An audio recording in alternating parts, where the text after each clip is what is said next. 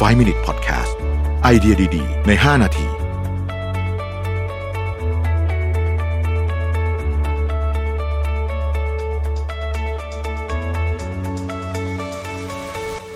สวัสดีครับ 5 minutes 99 problems นะครับ คำถามวันนี้คือว่า ตอนนี้รู้สึกหลงทาง เรื่องหน้าที่การงาน ไม่ค่อยแน่ใจว่าจะเอาไงดี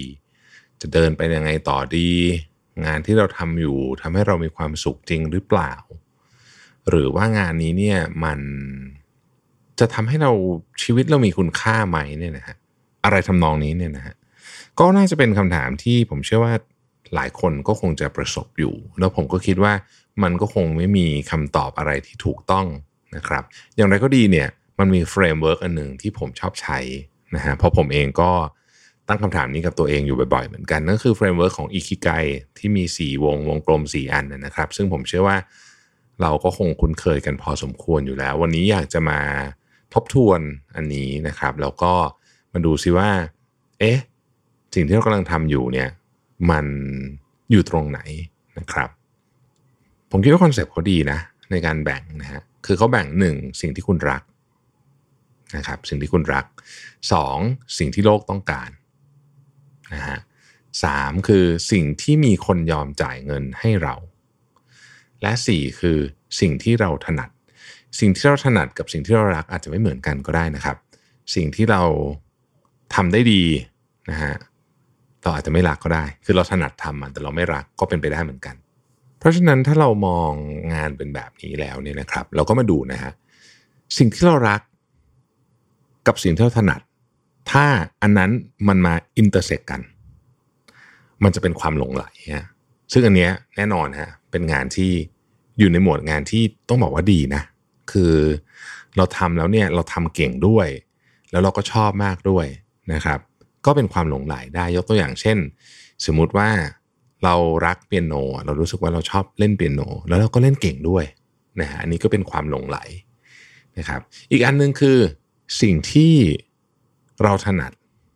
กับสิ่งที่มีคนยอมจ่ายเงินให้เราอ่าถ้าเราถนัดด้วยสิ่งนี้แล้วมีคนยอมจ่ายเงินให้เรา อันนี้เป็นความชำนาญ ถ้าเราถนัดแล้วมีคนยอมจ่ายเงินให้เราในเรื่องนั้นเนี่ยมีโอกาสสูงมากที่ไอสิ่งที่เราทำอยู่เนี่ยมันจะเป็น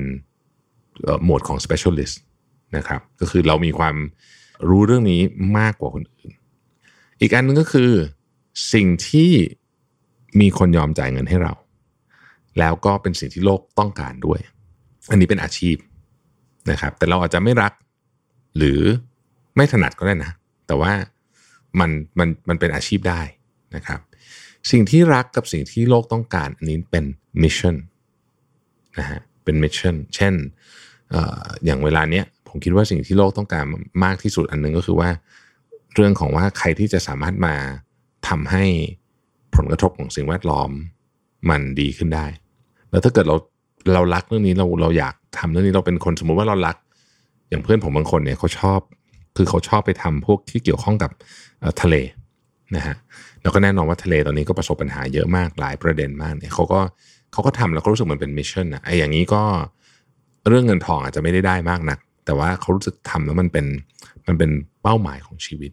แต่ถ้าคุณมีทั้งหมดเลยเนี่ยไอ intersect ตรงกลางเนี่ยคืออิคิไกนะครับซึ่งเราอาจจะไม่ได้ลง detail ผมเชื่อว่าหลายท่านก็ เคยอ่านหนังสืออิคิไกกันเยอะแล้ว อย่างไรก็ดีเนี่ยผมจะชวนคุยในแง่มุมของแต่ละอย่างนะครับ จริงๆ ผมคิดว่าชีวิตที่ดูแลตัวเองได้ แล้วก็ไม่ไม่อึดอัดมากจนเกินไปในเชิงของการเงิน ผมคิดว่าหนึ่งคือเราต้องรู้ว่าเราถนัดอะไรก่อน อันนี้ผมว่าสำคัญ สิ่งที่ผมสิ่งความถนัดเนี่ยเป็นพาร์ทที่ผมค่อนข้างจะให้น้ำหนักเยอะเพราะผมเพราะว่าถ้าเริ่มต้นตรงนี้ก่อนเนี่ยนะฮะสิ่งที่เราทำเนี่ยมันจะไม่ยากเกินไป ถ้ามันไม่ยากเกินไปเนี่ยคือมันยากนะผมคิดว่าของที่จะใช้เป็นอาชีพได้ไม่มีอะไรง่าย แต่มันยากอยู่ในระดับที่เราได้มีพัฒนาการตลอดพูดง่ายคือไม่ท้อนั่นเองนะครับ แน่นอนอีกอันหนึ่งก็คือ สิ่งที่มีคนยอมจ่ายเงินให้เรา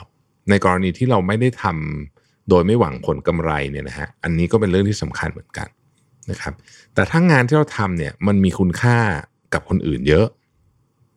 พูดง่ายคือมีคนอยากจ่ายเงินให้เยอะเนี่ยนะครับ แล้วเราก็รู้สึกถนัดด้วยเนี่ย ผมคิดว่ามันก็มีโอกาสเหมือนกันที่มันจะกลายเป็นสิ่งที่เรารู้สึกรักขึ้นมา เพราะว่าเหตุผลเพราะว่าไม่ใช่เพราะว่าได้เงินเยอะนะได้เงินเยอะก็เป็นส่วนหนึ่ง แต่ว่าเหตุผลเพราะว่า เพราะมันมันเป็นที่ต้องการ พอเป็นที่ต้องการสิ่งที่คุณสร้างคือคุณค่านะครับ และแน่นอนว่าใส่ขาที่เป็นสิ่งที่โลกต้องการเข้าไปด้วยเนี่ยมันเป็นคุณค่าที่ซ้อนกันอยู่สองอันเลยนะฮะยิ่งทำให้รู้สึกว่ามันเป็นเหมือนเราทำรูปได้เงินก็เงินก็ได้ด้วย แถมยังได้ช่วยเหลือคนอื่นคำว่าช่วยเหลือคนอื่นในที่นี้ แม้ว่าเขาจะจ่ายเงินให้เรา แต่ว่ามันก็จะมีมุมที่เราช่วยเหลือเขาเหมือนกัน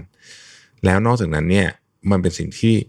ออทำแล้วเนี่ยมัน for greater good ด้วยเออมันมีมันมีมุมนั้นอยู่ด้วย แล้วในขณะเดียวกันพอเราถนัดปุ๊บเนี่ยความถนัดมันช่วยให้เรามีพัฒนาการที่เร็ว